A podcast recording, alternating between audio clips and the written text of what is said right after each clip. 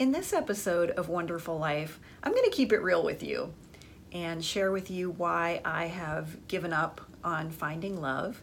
Just a little warning that there might be some spicy language in here, so if you have little children around, you may want to put your headphones in. I tried not to get too racy, but you know, Mama gets carried away sometimes. I'm Mary Dittman. For years, I struggled with being unhappy because I'm single and I don't want to be. But I've learned how to be happy while I'm single. If you're ready to find peace as a single woman, you're ready for a wonderful life. Hi, I'm Mary Dittman. I'm an award-winning business professor on the collegiate level and the creator of College on Fleek and Wonderful Life. Welcome to Wonderful Life. Wonderful Life is my way of describing being happy and peaceful while you're single, even if you really wish that you weren't single. Now, in this episode, I'm going to keep it very real and very authentic, and I'm going to share with you where I am in my Wonderful Life journey. So my story is that I've always wanted to be married and have a family, and I'm over forty now. I've never been married. I don't have any children, but I've always wanted to be married and I would love to be a stepmom. And over the last twenty-five years, I've done a lot of dating. I've done online dating, offline dating, I mean, the whole thing. And um, really a lot of people would frequently remark about how resilient I am. Like, gosh, you just keep getting your heart broken and you keep getting back out there and trying. And that's true um, because I'm not a quitter. But at one point, I looked at my life and said, wow, now I'm a business professor. And if you shared with me that your business had been losing money for twenty-five years, I'd probably advise you to shut it down. And that's kind of the point that I reached in my life within the last year has been truly, I've just given up on finding that relationship. Now, I don't want to be bitter. And there have been times in my life where I was afraid that I was becoming bitter. And I, I hope that I'm not bitter now. I don't feel bitter. Hope I don't come across as bitter. But I want to share with you why giving up for me is a good thing. And also, don't hit me with this, well, you know, when you give up, that's when you find someone, because I think that's B S. But, you know, I know it works for some people. So let me tell you how I got to this point. Um, a couple of years ago, I had, again, kind of given up. I felt like, well, I'm probably not going to find anybody, and I was just focused on work and projects I was doing, and a friend of mine wanted to set me up with a friend of his, and I really didn't even want to meet the guy because I felt like, why bother? But I went out anyway, and um, we started dating, and I really felt like I'd found my Mister Right, and I fell very deeply in love with him, and I mean, I just really thought, hey, this is this is it. I love him, and he's got two kids, you know, and it just seemed like a really ideal situation. And after six months, though, I broke up with him because um, he was being a jerk. Well, he came back, and I had a very candid conversation with him, and I said, look, you know, this isn't playtime. I want to get married.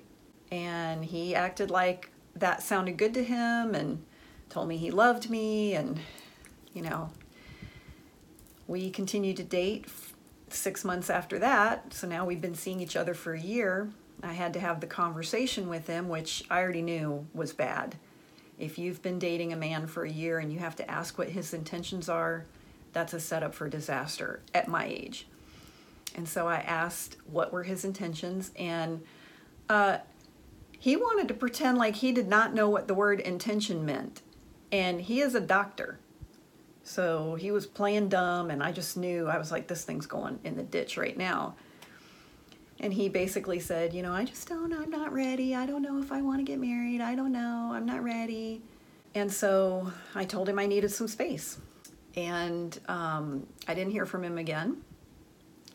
And I thought, okay, well, you know, let him go see what else is out there. And he'll probably, you know, come back. Because I think I'm a pretty great girl. And humble. Uh, and uh, six months later, he was engaged to somebody else. And then like a few months after the engagement, got married. So he's now married to someone else. And um, that just completely destroyed my heart. Um,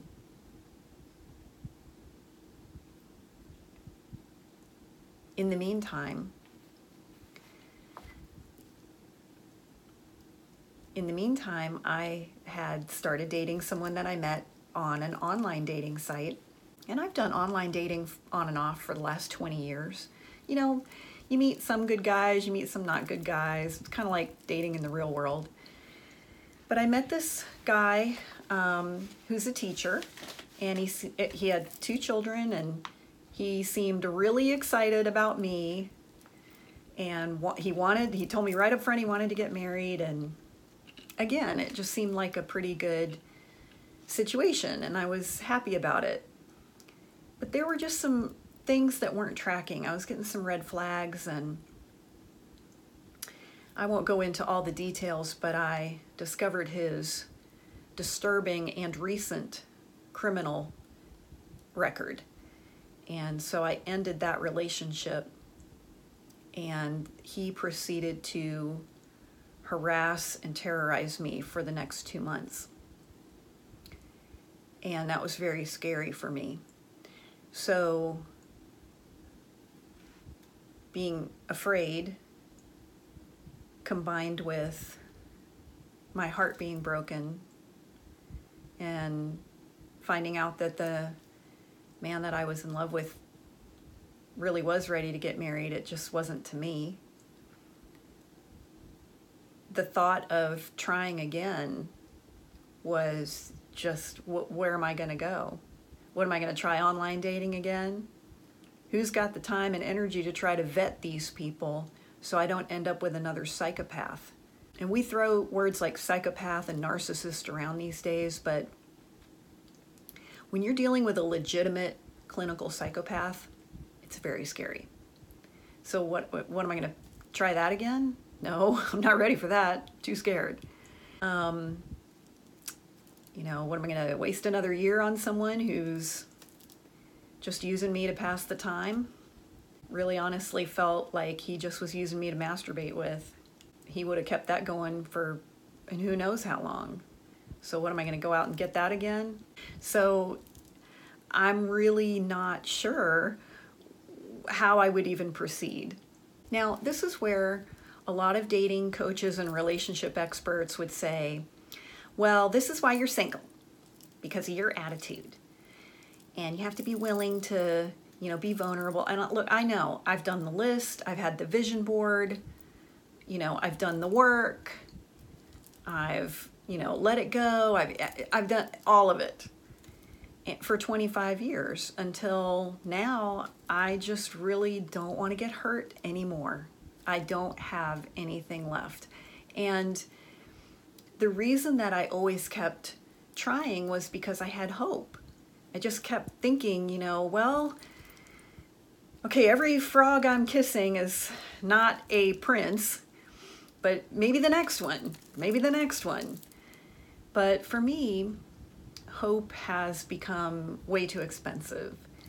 And I just can't afford to have it anymore because it keeps me on the merry-go-round of, you know, continually thinking that if I just try, if I just give it, you know, if I just kind of keep keep going out, keep meeting people, maybe this one will be different.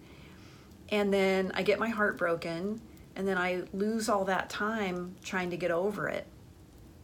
And, you know, I'm significantly over forty. And I don't want to waste another twenty-five years. And that's what it's felt like for twenty-five years. I've been available, and I've tried, you know, to be where my Boaz could find me, and for twenty-five years, and I have nothing to show for it. And I don't want to waste another twenty-five years or another five years or another one year. For me, that hope just fueled me to keep making bad decisions.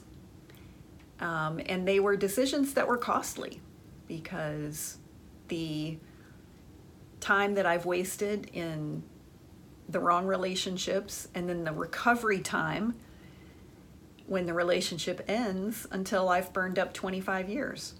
Now, let me just say, I'm, I have not crossed the line into the territory some women are in, which is, I don't want a man, I want to be alone. I don't feel that way. I would really prefer to be married. I still have that little tiny dream, you know, tucked in the bottom drawer of my heart, of, you know, being married and being a stepmom. But, you know, the truth is, I'm probably not willing to do a lot to make that dream come true. My brother said something to me one time that just really uh, actually became the foundation for Wonderful Life, and that is, sis, at some point you have to make peace with being single, because it may not change. And at first that really scared me. I was like, oh my God, I don't want to be single. But, um, you know, now I've decided that my focus needs to be on having a life I love. And would I prefer that that included a husband and a family? Yeah, absolutely. But that hasn't worked out for me. And so I have to focus on just having a life that I love and that fulfills me without that. And like I said, I just, I had to get off the merry-go-round of constantly hoping that he was out there and thinking, you know, maybe God will send him, and then always feeling like God was mad at me um, because I never met my Boaz. And now my friends say, well, you know, you need to stay open, you need to be open. And I, and what I say is like, oh, I'm open, but I don't really mean it. I'm sorry to my girlfriends who are watching this, and I've lied to you, and I've told you I'm open, but I'm actually probably not. Love you. Because the one thing that I've always wanted even more than a husband and a family has been, I just want peace in my life, and I want to feel happy, and I think everybody wants that. And I'm not under the illusion that married women are all happy and peaceful, because there are a lot of unhappy people who are married. There are a lot of unhappy people who are single. Each situation comes with blessings and challenges. So I'm not under the illusion that getting married just makes everything perfect, but I am now focused on just being happy, being fulfilled. And for me, a lot of that focuses on my teaching, both at the university and here, helping you at Wonderful Life. So I wrote a blog on this very subject. If you would like to read a little bit more about it, you can go to wonderful life dot com. And I would really love to hear from you in the comments. Like, have you ever given up? And, or do you, maybe you've given up already. I don't know. I would love to hear from you and find out what your experience is. And as always, I'd love to know if there's anything that you struggle with or you'd like to hear more about. You can always connect with us at wonderful life dot com. And actually, next week, we're going to talk about something I made reference to a moment ago, which is, is God punishing you by keeping you single? And that's what we're going to talk about next week. So thank you for watching, and we'll see you next week on Wonderful Life.